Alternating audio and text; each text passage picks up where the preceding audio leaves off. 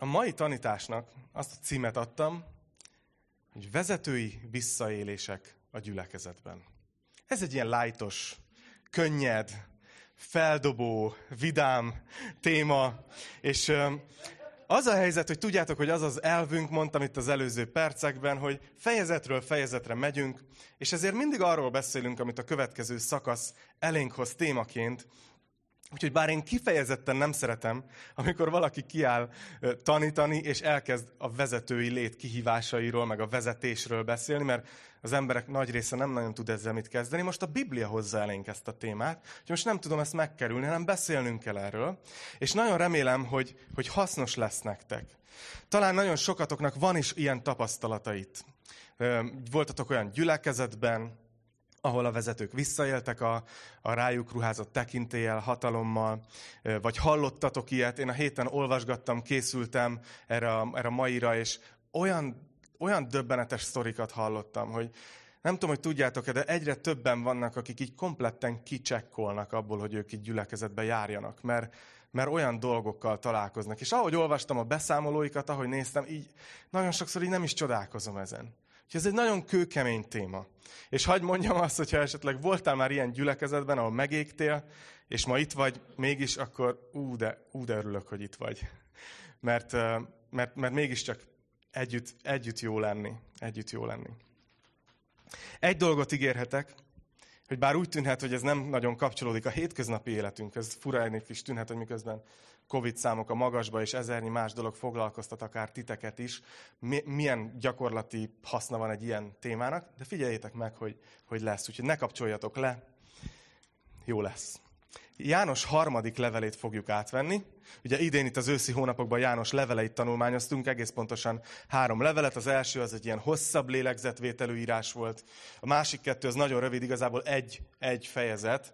Igazából egy személyes e-mail is lehetett volna János apostoltól mai, mai fogalmakban. És a múlt héten átvettük azt az egyik rövid levelet, amit ugye János egy, egy asszonynak írt, aki hatással volt egy helyi gyülekezetre, egy ilyen házi gyülekezetre, és János felügyelete alá tartozott ez a gyülekezet, és a fő üzenete az volt, hogy amikor jönnek ezek a tévtanítók, akkor ne engedjétek be őket, ne adjatok nekik teret az ő szolgálatukat, ne segítsétek elő. János erről írt.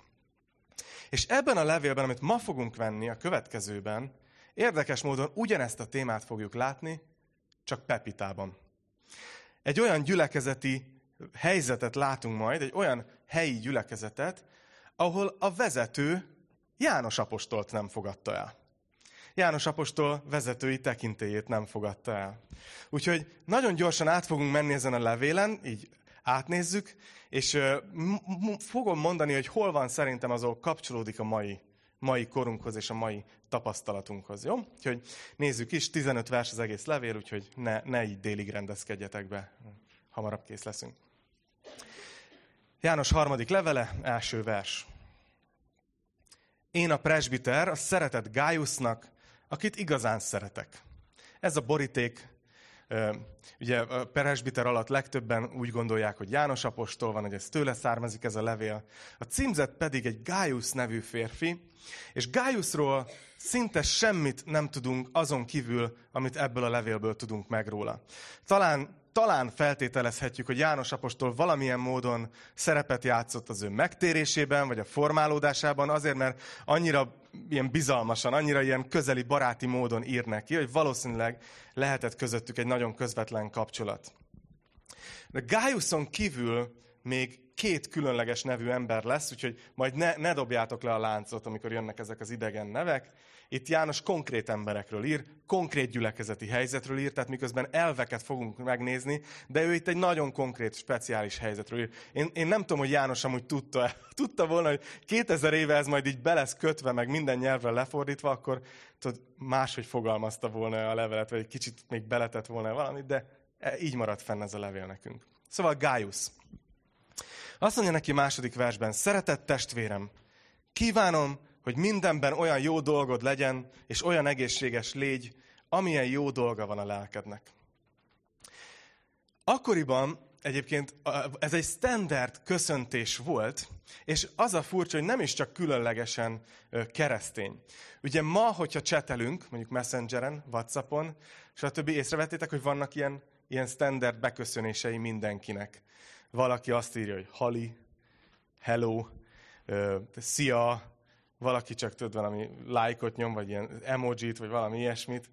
De az a furcsa, hogy vannak ezek a rövidítések. Találkoztatok ezzel? Ilyen LOL, meg mm, OMG. Hányan használjátok? Igaz?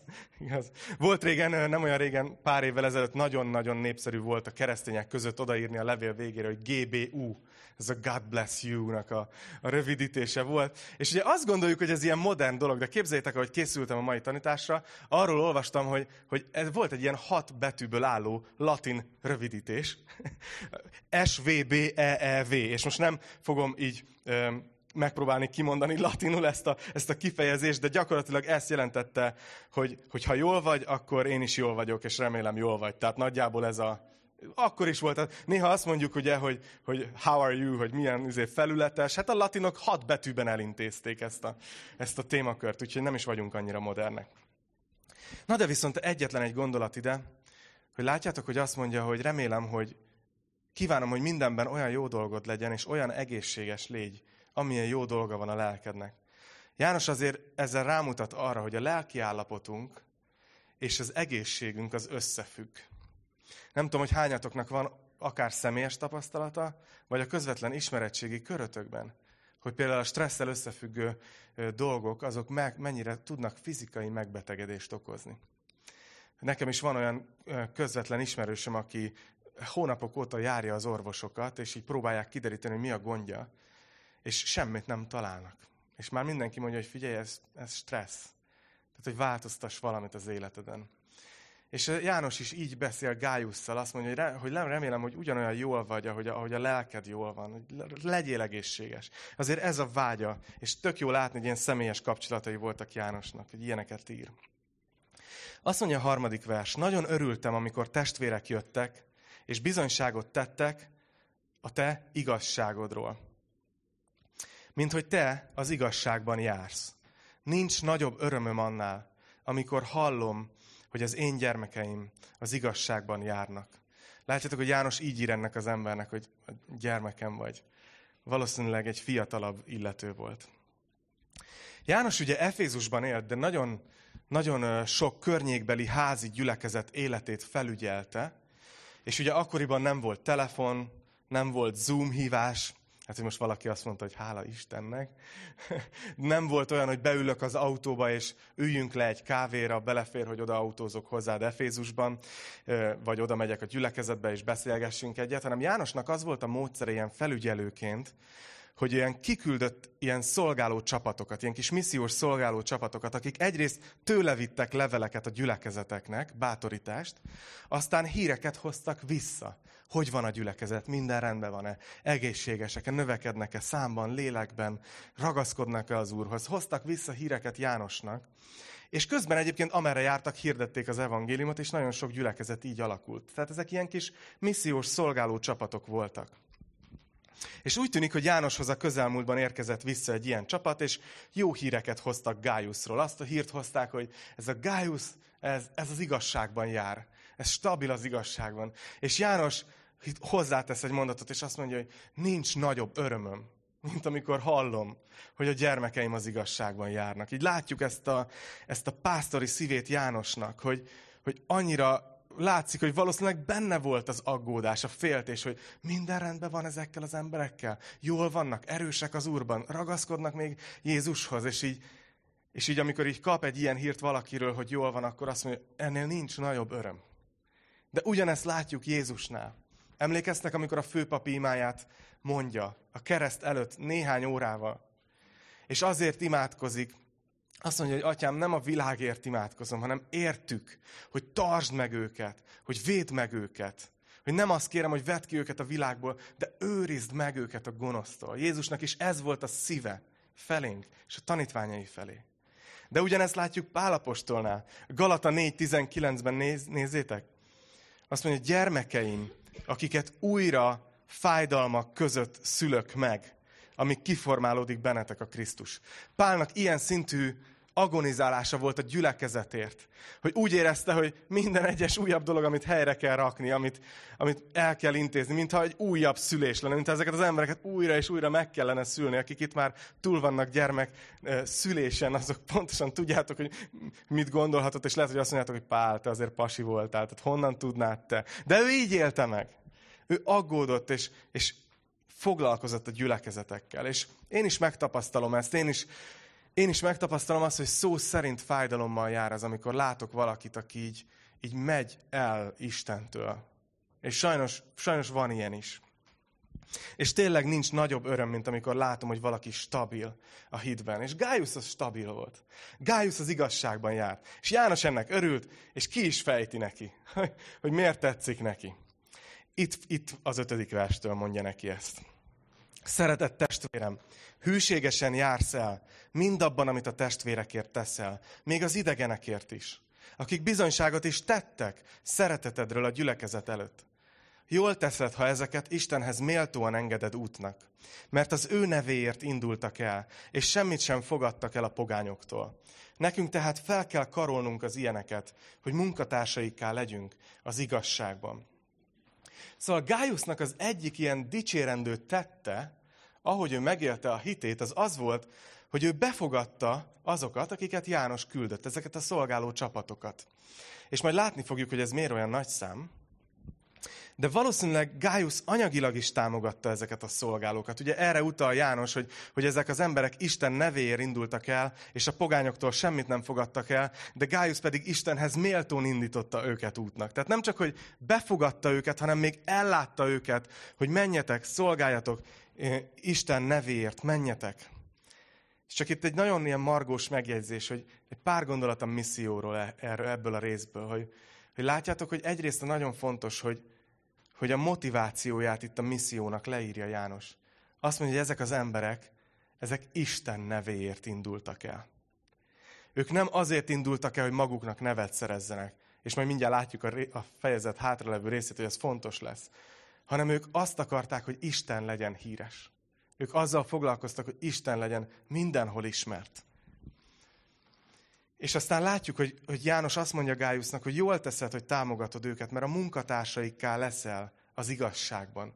Amikor mi úgy döntünk, és imádkozzatok ezzel kapcsolatban egyébként, imádkozzatok, hogyha házasok vagytok, ha egyedülállók vagytok, amikor úgy döntünk, hogy odaállunk egy-egy misszionárius mellé, egy-egy szolgáló mellé, akkor munkatársaikká leszünk az igazságban. És lehet, hogy úgy érzed, hogy te nem tudsz elmenni Indiába és szolgálni, de amikor támogatod egy ottani misszionárius szolgálatát, akkor te neked részed van az ő gyümölcseiben, hogy keresztény szavakról beszéljek. Tehát abban, ami ott, amit ott Isten elvégez, ami ott történik.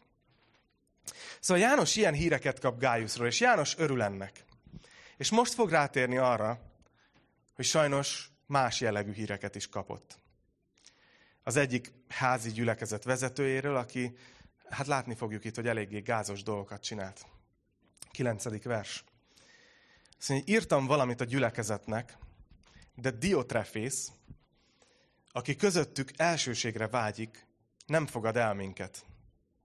Ezért tehát, ha megérkezem, emlékeztetni fogom azokra a dolgokra, amelyeket művel, amikor gonosz szavakkal rágalmaz minket de nem elégszik meg ezzel, hanem maga sem fogadja be a testvéreket.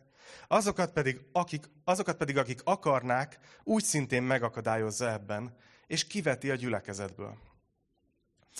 Szóval itt lép be a képbe ez a harmadik furcsa nevű személy, Diotrefész, és róla sem tudunk túl sokat, de amit látunk, az az, hogy egy befolyásos, egy, egy vezetői szerepben van az egyik helyi gyülekezetnek a vezetője, és hogy konkrétan nem is fogadta be azokat az embereket, akiket János küldött, sőt, ennél még durvább dolgokat is csinált, és mindjárt ki fogjuk ezt elemezni, de egy pillanatra hagyjáljak meg. Nem tudom, hogy belegondoltok-e abba, hogy ez milyen fájdalmas lehetett János apostolnak. És sajnos az egyház történelem azt mutatja, hogy ez, ez része a csomagnak, hogyha, hogyha, sőt nem is csak az egyház történelem, a világ történelem. Ha bárhol, akár munkahelyen, akár a családodban, akár a gyülekezetben vezetői szolgálatot, vezetői szerepet végzel, akkor kritikusoknak a céltáblájává válsz. És nagyon nehéz megtanulni vezetőként azt a nagyon mély és fontos lelki igazságot, hogy nem tehetsz mindenkit boldoggá, mert nem vagy Nutella. Ismeritek ezt a mondatot? Olyan, úgy figyeltetek, olyan aranyosak volt. Muszáj volt. De tényleg, az van, hogy aki csinál valamit, az kap kritikát. És a vezetők általában még többet, mint mások. És ez mai szemünkkel azért volt nekem furcsa, és egy kicsit biztató is szembesülni ezzel, mert, mert valahogy úgy gondoltam, hogy hát persze engem joggal kritizál bárki, mert hát tudom én is, hogy milyen gázos dolgaim vannak, de János apostolt, tehát egy, egy apostolt. Egy, és tehát azért azt gondolnánk mai fejünkkel, hogy azért ő, ő azért csak egy apostol volt, őt csak nem merték kritizálni, és ó, dehogy nem. De hát nem csak János, még maga Jézus is, az Isten fia így járt. Azt mondták rá, hogy ja, megszállott. Tehát, hogy, hogy az van, hogy Pál szintén ír erről. Jövőre fogjuk tanulmányozni korintusi levelet, ahol Pálnak konkrétan azzal a gyülekezettel szemben, amit ő plántált, védenie kell a szolgálatát. Védenie kell, hogy tiszta a szíve, hogy rendben van a motivációja, hogy nem akart nekik rosszat, nem akarta őket megrövidíteni. A pálapostól, akiről mi ma így beszélünk, ott könyörög a, a, a gyülekezetnek, hogyha mindenkit befogadtok, mindenkit is, engem nem tennétek meg, hogy elnéztek azt, amit azt gondoljátok, hogy hibáztam. Szóval, hogy látjuk ezt a dolgot. Ha szülő vagy, akkor is vezető vagy, és fog érni kritika. Nekünk még kicsik a gyerekeink, de, de már látom, hogy közelítünk a tinédzser korhoz. Azért egy-két szemforgatás már, már volt. Hát majd meglátjuk, hogy meddig bírjuk, meg hogyan. Ha céget vezetsz, ha a munkahelyen bármilyen vezetői szerepben vagy, akkor ismered ezt. És csak hagyd mondjam azt, hogy csak bátorodj fel, mert ez a csomag része, jó? Nem tudsz mindenkit boldogá tenni, nem vagy Nutella. De állj, áld meg a helyedet. Csak csináld a dolgodat, amit rád bízott az Isten. És legyél meggyőződve abban, amit csinálsz. Viszont szeretnék itt megállni a másik oldalon is, és megnézni veletek együtt, hogy mi volt a baj ezzel a diotrefésszel.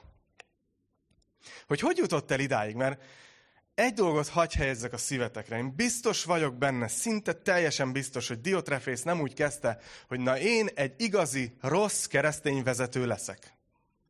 Biztos, hogy nem így kezdte. És ezért én is egy ilyen kíváncsisággal és egy ilyen alázattal próbáltam tanulmányozni ezt az igerészt. Mert tudom, hogy bennem is, bennetek is megvan a potenciál, hogy ugyanoda jussunk, mint Diotrefész. Hogy nem, nem, nem tanulmányozhatjuk úgy ezt az igevers, hogy nem azért szedjük szét, nem, hogy, hogy így csámcsogjunk rajta, hanem csak azért, hogy tanuljunk belőle. Hogy mik azok a, azok a piros jelzőfények, tudjátok? Például a keverőpulton van egy ilyen, egy ilyen piros jelzés, amikor tudod, zöld tartományban van, akkor, akkor rendben van a hang, ha, ha sárgában, akkor kicsit óvatosan, és aztán, amikor így pik, pik, kipítjen az a piros rész, akkor tudod, hogy ott, ott valami gáz van. Hogy mik ezek, és hogyan tudunk ezeket felismerni is, és magunkban is tudatosan kezelni. Úgyhogy négy dolgot szeretnék kiemelni itt, amit, amit Diotrefészről mond János ezekben a 9-től a 9 és a 10. versekben. Az első dolog, amit mond róla, hogy Diotrefész, aki közöttük elsőségre vágyik. És ez azért nagyon érdekes ez a mondat, mert János egy vágyról beszél ami nem egy viselkedésbeli dolog, hanem egy belső dolog. Egy motivációs dolog, ami a szív szintjén dől el. És azt mondja, hogy Diotrefésznek volt egy ilyen vágya, hogy ő akart valaki lenni, hogy ő nem szolgálatként tekintett a szolgálatára, a vezetésre, hanem egy eszközként, hogy ő legyen valaki. És azért nagyon nehéz ez a téma, mert mert a motivációk szintjét nagyon nehéz meg, megítélni. Sőt, igazából egyébként jobban tesszük, ha nem is nagyon próbálkozunk a másik emberrel kapcsolatban. Van elég meló itt, itt abban az emberben, akit a tükörben rátsz reggelente. Mert a motiváció az, az belső dolog. És sokszor ugyanaz a viselkedés mögött lehet két különböző motiváció. De János itt eljutott arra a szintre, hogy ő lemerte írni Diotrefésszel kapcsolatban, hogy ő, hogy ő csak elsőségre vágyott. És hagyd mutassam meg nektek, hogy Péter apostol egy másik levélben mit ír arról, hogy a gyülekezetben a vezetés az milyen motivációból kell, hogy fakadjon. És ezt őszintén azért mondom, mert hiszem, hogy Isten közületek is fog elhívni vezetőket, akár nézem ott, én mindig nézem a hátsó sorokat, nézem a fiatalokat. Én hiszem, hogy Isten fog elhívni lelkipásztorokat, gyülekezetplántálókat, és imádkozom is ezért, akik majd mentek és vezetni fogtok. És jó ezt nagyon korán rendbe rakni. 1 Péter 5.2-ből szeretném ezt felolvasni. Ezt mondja Péter a vezetőknek. Azt mondja, hogy legeltessétek az Isten közöttetek levő nyáját. Ne kényszerből, hanem önként. Ne nyerészkedésből, hanem készségesen. Ne is úgy, mint akik uralkodnak a rájuk bízottakon, hanem mint akik példaképei a nyájnak. Látjátok, hogy Péter ezt tanítja a vezetésről hogy magyarul az, a, annak van helyén a motivációja, aki ezt önként végzi, és nem azért, mert a nyerészkedés azt jelenti, hogy én szeretnék kapni belőle valamit. Hogy nem azért, hogy én kapjak ebből va- valamit, akár presztist, akár elismerést, bármit. Nem azért, hogy én kapjak valamit, hanem, hanem, hanem én akarok adni, és nem uralkodva, hanem példamutatással. Ezt mondja Péter a vezetőknek. Hagy mondjak ehhez egy, egyetlen egy mondatot. Azt látom a mai amennyi rálátásom van, tehát a mai kereszténységnek kb. az egy ezrelékére sincs rálátásom, de amennyi rálátásom van, azt látom, hogy, hogy nagyon sokan sérültek meg gyülekezetekben. És, és mindjárt ki fogom bontani még ezt így, így mélyebben is, de a tekintélyjel, a hatalommal, ha lehet egyáltalán ilyen szót használni, de használjuk inkább a tekintélyt. A tekintélyjel lehet visszaélni. De ugyanakkor egy vezetőnek a felelőssége az, hogy a tekintélyével viszont éljen. És azt is észrevettem, hogy van, van olyan is, hogy valaki azért kap kritikát, mert a feladatát végzi. És ezért nagyon fontos, hogy, hogy ezt helyén kezeljük, és a motivációk szintjén kezeljük. Például a juhpásztor, ha már egy pásztori szót azt használjuk gyülekezetekben, az egy nagyon jó példa erre, ugye? Egy, egy pásztornak, aki megy és terelgeti a nyájat, annak van tekintélye? Van tekintély, kell neki irányt mutatni és, és vezetni a, a, a, a nyájat? Kell, igaz? Ez a feladata, ez a dolga. De az ő célja, és itt jön be a motivációk szint, hogy ezt azért teszi, mert neki az a célja, hogy a nyáj egészséges legyen. És hogy a tulajdonos, akié a nyáj, az jól járjon velük, és egy egészséges nyája legyen. És ez ugyanígy igaz a gyülekezetben. Diotrefésznek más volt a motivációja. Ő elsőségre vágyott. Na nézzük a második dolgot. Azt mondja János apostol Diotráfészről, hogy nem fogad el minket. Ez is egy piros jelzőfény. Tehát ha azt látod valakiben, hogy, hogy látsz egy olyan keresztény vezetőt, aki senkinek nem rendeli alá magát, nincs fölötte más, csak az Isten, akkor gyanús, hogy az Istennek se rendeli alá magát. És ezt most tudom, hogy ezek kemény szavak, de, de én ebben hiszek. Nagyon vigyázni kell egy olyan vezetővel, aki nem rendeli alá magát más tekintének.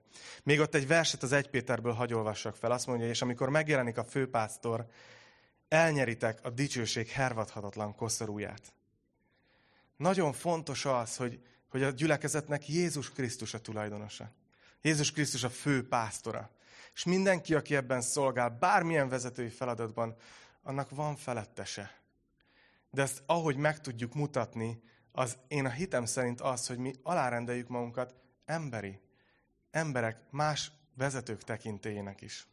És nekem ezért például nagyon fontos volt, hogy amikor láttam kis tartsán, itt elkezdtük ezt a kis bibliaórát, és kezdett növekedni, én nagyon fontosnak láttam, hogy, hogy alávessem magam valaki másnak a tekintélyének. És akkor mentem el a, a Pesti Golgotába, fölvettem velük a kapcsolatot, és azt hiszem, hogy egy olyan vezető, aki fölött nincs senki, az olyan, mint egy műhold, ami felett így elvesztették az irányítást, és nem lehet tudni, hogy kinek megy neki legközelebb.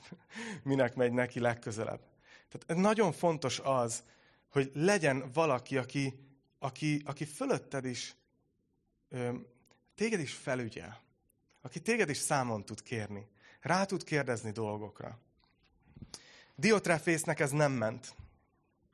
Diotrefész nem fogadta el konkrétan János apostolt. Tehát azért gondoljatok bele. Aztán nézzük a harmadikat. Azt mondja János, hogy gonosz szavakkal rágalmaz minket. Hogyha, hogyha arról beszélünk, és hagy, hagy mondjam ide ezt a mondatot, Azért is beszélek erről nektek, mert lehet, hogy most már itt ülsz, és tart a tanítás 20 néhány perce, és azon gondolkozom, mi a csodát fogok én ezzel kezdeni így holnap az életembe. De azért beszélek erről, hogy egyrészt lássátok a szívünk, szívemet, az, az ige szívét is, de azért is, mert, mert ennek mindig két oldala van. Te amikor elmész egy munkahelyre dolgozni, eljössz egy gyülekezetbe és ide akarsz járni, te vezetőt is választasz. És tudnod kell, hogy mik azok a piros jelzőfények, amire oda kell figyelned. Láttuk ezt ugye, amikor, amikor az előző pontban, hogy aki senkinek nem veti alá magát. De itt van ez a harmadik, hogy amikor, hogyha egy vezető folyamatosan lehúz másokat, más vezetőket, folyamatosan a rossz hírét kelti más keresztény vezetőknek, az legyen egy ilyen óriási piros lámpa a szemetekben.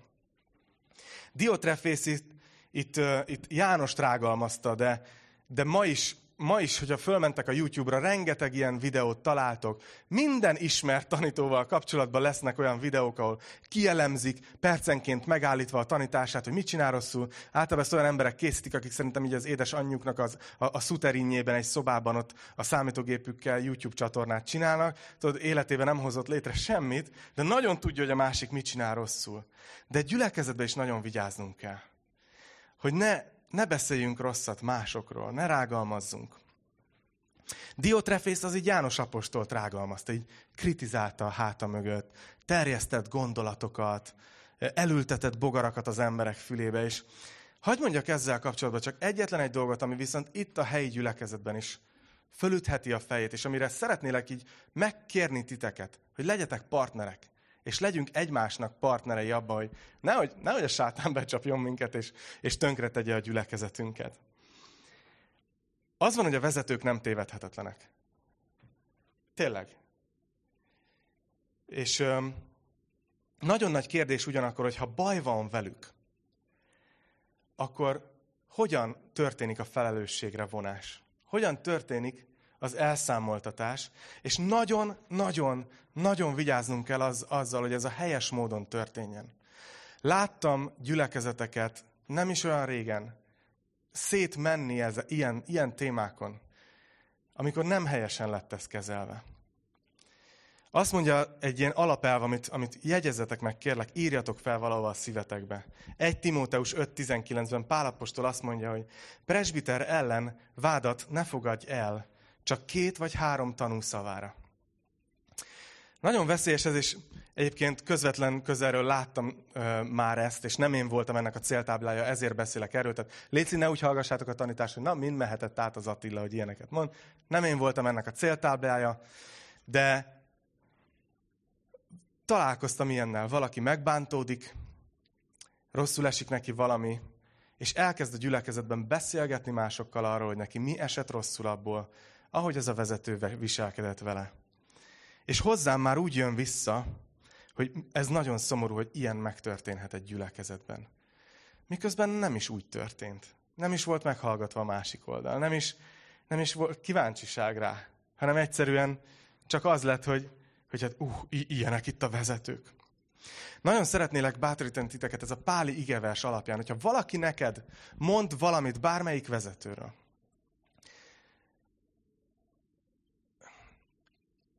ne kezd el tovább adni és megbeszélni. Nem azért, mert nem kell helyre tenni. Tehát ez nem ilyen, és mindjárt mondom, hogy mi a rendezési módja. De nagyon vigyázz azzal, amikor csak egy valakitől hallasz valamit. mert nem biztos, nem biztos, hogy, hogy jól jár, hogy jól látja a helyzetet. Szeretnélek bátorítani titeket, hogyha láttok valakit, valamit, akár bennem, ami igazán azt gondoljátok, hogy bajba vagyok, rossz úton vagyok, hogy Léci, ne egymással beszéljétek, meg nem gyertek oda hozzám. És mindjárt még beszélek erről.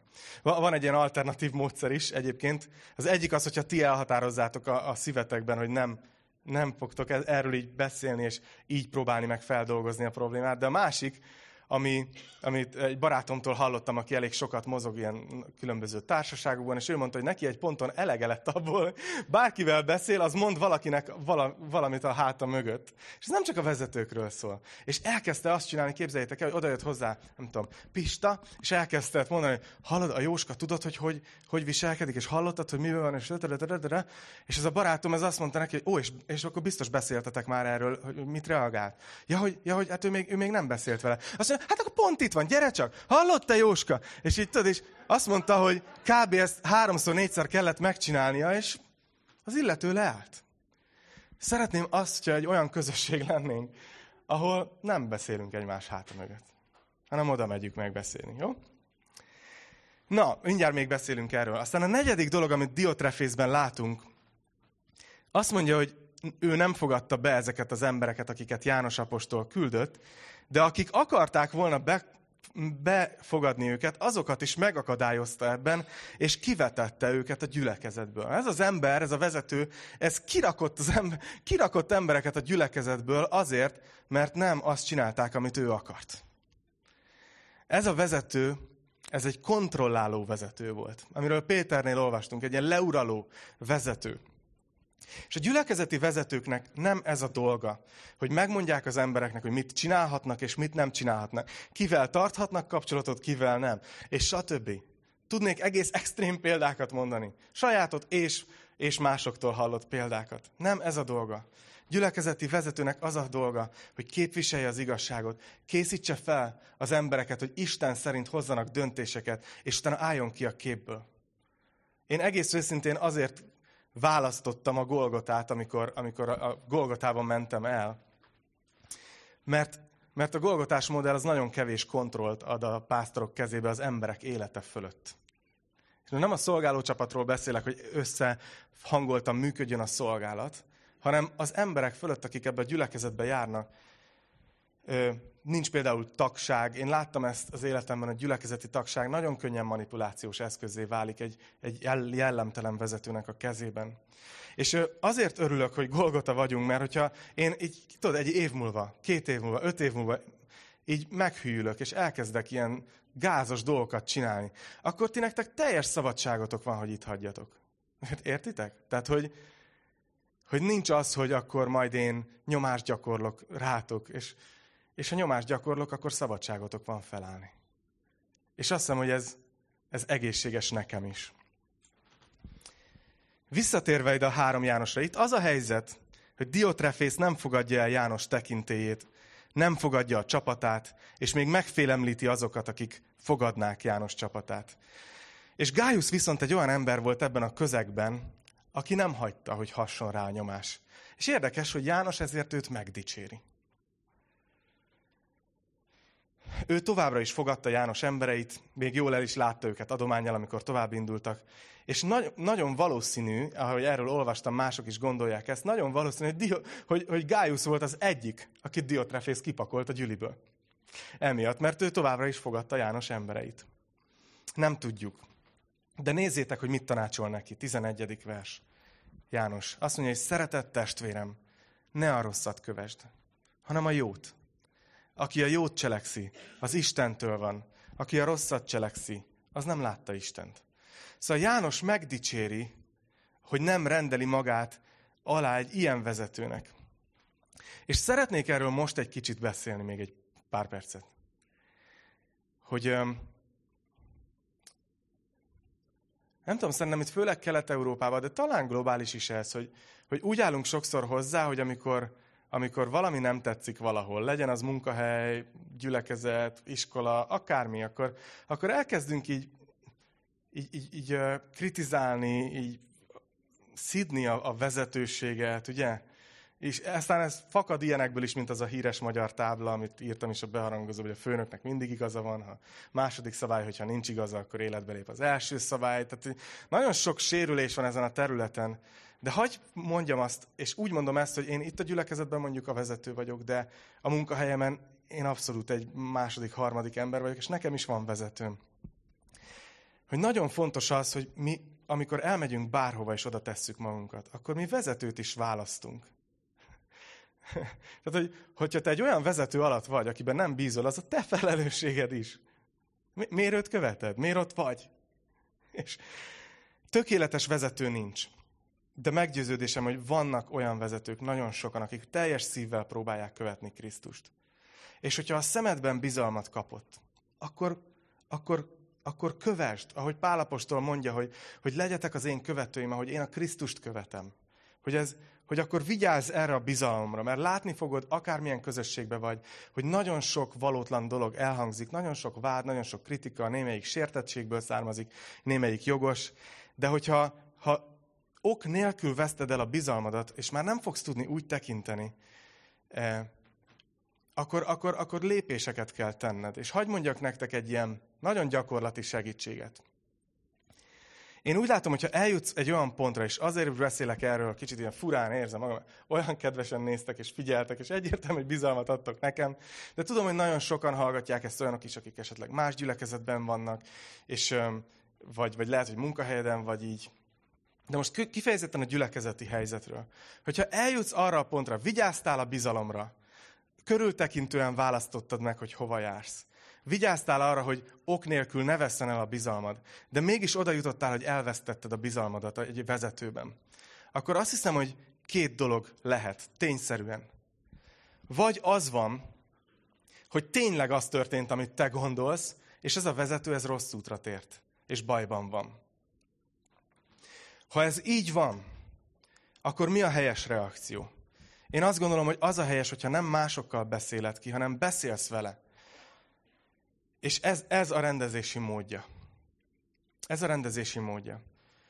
Hogyha pedig nem hallgat rád, tehát megosztod vele, úgy látom, hogy ez probléma abban, ahogy te vezetsz, és ő nem hallgat rád, akkor nagyon fontos, hogy még mindig ne visszamenj a nulladik szintre, és elkezdj másokkal erről beszélni. Hanem menj el, és keresd meg azt az embert, aki őt felelősségre vonhatja. És figyeljetek, lehet, hogy fogjátok ezt nekem idézni, és bátran, én itt és most, a mai nap nyilvánosan felhatalmazlak titeket. Hogyha bármelyik ponton úgy látjátok, hogy én rosszul csinálom a vezetést, és nem Isten szerint, és erre a meggyőződésre juttok, akkor, és eljöttök hozzám, és én azt mondom, hogy köszönöm, amit mondtál, átgondolom, és utána visszajövök hozzád, és azt gondolom, hogy figyelj, értem, köszönöm, hogy megosztottad, de, de én nem látom, hogy ez hiba lenne, én úgy érzem, hogy továbbra is Isten tőlem ezt várja el, és én így fogok vezetni, akkor teljesen fel vagytok hatalmazva, hogy elmenjetek ahhoz az emberhez, aki engem felelősségre vonhat. Most éppen német Janinak hívják, mert ő a Pesti gyülekezetnek a lelkipásztora. Nyugodtan megkesereshetitek, és elmondhatjátok, hogy az Atival gáz van, beszélj már vele. És aztán ő e, leülhet velem, és beszélhet, és én meg fogom fontolni. És hogyha ő azt mondja nekem bármelyik ponton, hogy, hogy szállj le a, a pásztori szolgálatból, mert, mert alkalmatlaná váltál, akkor én le fogok szállni. De viszont, hogyha mondjuk ő azt látja, ez ottani vezetőség, hogy, hogy nem, és te látod rosszul, akkor itt, itt megint van egy másik helyzet, igaz? A másik lehetőség az az, hogy nem a vezető csinál valamit rosszul, nem ő ment félre, hanem lehet, hogy te látod rosszul. És ilyenkor szerintem nagyon-nagyon fontos az, hogyha beszéltél vele, beszéltél azokkal, akik felelősségre vonhatják, és ők nem adtak neked igazat, akkor szerintem a legbölcsebb, mivel eddigre már több emberrel beszéltél, a legbölcsebb megalázni magad, és azt mondani, hogy akkor én látom rosszul. De még itt is azt mondom, hogyha ezt nem tudod megtenni, és egyszerűen olyan mély a megkeseredés a szívben, hogy nem tudsz ezzel együtt lenni, akkor, akkor hidd, hidd el, hogy az a legjobb neked is, hogyha keresel egy olyan vezetőt, aki viszont bírja a bizalmadat. És annyira tetszett nekem Greg aki az előző pásztor volt, a, a, nem az előző, hanem most az előző előtti mennek itt az évek, meg a történelem halad. Ő, ő mondta ezt, hogy figyelj, ha ide jársz ebbe a gyülekezetbe, és minden egyes alkalommal ott a keserűség a szívedbe, az irányomba, akár jogosan, akár jogtalanul. De egyszerűen nem tudod úgy hallgatni a tanítást, mint hogyha ez Isten szava lenne. Nem tudsz bízni abba, hogy a motivációm helyesek. Akkor én kérlek meg, hogy keres légy szíves egy olyan gyülekezetet, egy olyan pásztort, ahol tudsz bizalommal lenni. És akkor én ilyet először hallottam, hogy azt mondta, hogy pásztor, hogy el lehet menni. Hú, ez érdekes. De tetszik, mert egészséges dolog. Azt szerettem volna ezzel az elmúlt, fejez, elmúlt pár perccel mondani, és aztán lassan le, lezáráshoz közelítek. Hogy léci, vegyétek azt is a szívetekbe, hogy a ti felelősségetek is. Hogy ki, ki, ki a vezetőtök. Tehát, mert van döntésetek. Mindig van döntésetek. János apostol folytatja, 12. vers. Azt mondja, hogy Démétrios, csak hogy legyen még egy ilyen név, Démétrios mellett bizonyságot tesz mindenki, maga az igazság is. De mi is bizonyságot teszünk, és tudod, hogy a mi bizonyságtételünk igaz. Valószínű Démétrios volt az, aki ezt a levelet Jánostól vitte Gájusznak, sőt vannak kommentátorok, akik azt gondolják, hogy lehet, hogy ő volt az a srác, akit János így küldött, hogy ő váltsa Diotrefészt a gyülekezet vezetésében, és János maga is készült ebbe a gyülekezetbe ugye ellátogatni. De a lényeg az, hogy itt leírja, hogy, hogy ő mellette mindenki bizonyságot tesz, mi is bizonyságot teszünk, és tudod, hogy a bizonyságtételünk igaz. És aztán végül János így zárja le a levelet. Sok írnivalom volna még számodra, de nem akarok neked tintával és tollal írni. Remélem azonban, hogy hamarosan meglátlak, és személyesen fogunk beszélni. Békesség neked. Köszöntenek a barátaid. Köszönts te, te is a barátainkat név szerint. És uh, annyira tetszik ez nekem, hogy, hogy János így azt mondja, hogy van, van, csávók között, srácok között van néha ilyen barátság, tudod, hogy félszavakból értjük egymást. Tudod, hogy szemmozd, szemvillanásból értjük egymást. Föl se sorolja, hogy kiket kéne köszönteni. Hát tudod, kik a barátaim, légy köszöntsd őket név szerint, látod? Tehát Gájusznak adja a melót, hogy őket név szerint köszöntse, de ő nem veszi a fáradtságot, hogy odaírja a neveket. Szóval, na, ez az igazi bizalom. na jó van, ez csak a vicc része. De hagyj fejezzem be ezzel, és, és dicsőítő csapat, gyertek, mert urvacsorázni fogunk néhány percen belül. Lehet, hogy, lehet, hogy úgy voltál ezzel a tanítással, hogy na most ezzel mit kezdjek. Én nagyon remélem, hogy az jött át nektek mindannyiatoknak, hogy, Mondtam itt a saját helyzetünkről, meg a, meg a mi gyülekezetünkről dolgokat, de remélem, hogy érzitek, hogy itt mélyebb dolgok vannak. Hogy itt Isten beszél az igényén keresztül arról, hogy milyen, milyen az ő szíve az Isten szerinti vezetéssel kapcsolatban. És akár családot vezetsz, akár céget, akár autót. Szerintem tudtál belőle tanulni, legalább érted, hogy mi Isten szíve ezzel kapcsolatban. De ahova mindig szeretem kihozni a végét a tanításnak. És ezt nem, nem szokásból csinálom, hanem meggyőződésből. Hogy a leges, legnagyobb példa, akire nézhetünk, ahova nézzél, hogyha igazán látni akarod, hogy milyen egy Isten szerinti vezető, az nyilván Jézus Krisztus. És annyira tetszik nekem, ahogy a Márk 10.45-ben azt mondja róla, azt mondja ő magáról, hogy mert az emberfia sem azért jött, hogy neki szolgáljanak, Jézus nem egy diotrefész volt. Ő nem azt akarta, hogy, hogy ő legyen az első, és mindenki őt szolgálja ki, és neki engedelmeskedjen. Hanem azt mondja, hogy azért jött, hogy ő szolgáljon. És az életét adja válságul sokakért. Én azt hiszem, hogy az egyik leges, legerősebb dolog, ami a szívünket helyre rakja, az, az, amikor emlékszünk arra, amit Jézus tett értünk. Hogy ő, hogy ő így vezetett a világ mindenség Istene, akiben az egész teremtett világ fent áll, akire nézve minden teremtetett. Ez a személy eljött, és olyan dolgokat csinált, hogy egyszer csak fogta, lekapta a felső ruháját, és elkezdte megmosni a tanítványoknak a büdös lábát. És aztán nem állt meg itt, nem állt meg ott, hogy ét nap alá téve ment, és gyógyított, és tanított, hanem odáig is elment, hogy az se derogált neki, hogy a keresztre menjen. Hogy, hogy leköpjék, hogy megcsúfolják, hogy a fejébe tövis koszorút nyomjanak. Nem tudom, hogy ismeritek-e azt a dalt. Szolga király. Hogy Jézus egy vezető, ami királyunk, de közben szolgál felénk. hogy legyen ez így egy ilyen bíztatás, egy bátorítás nektek, ahogy, ahogy megyünk tovább. Hát ez volt a János harmadik levele, és a János levelei, Remélem, hogy áldás volt nektek ez a sorozat.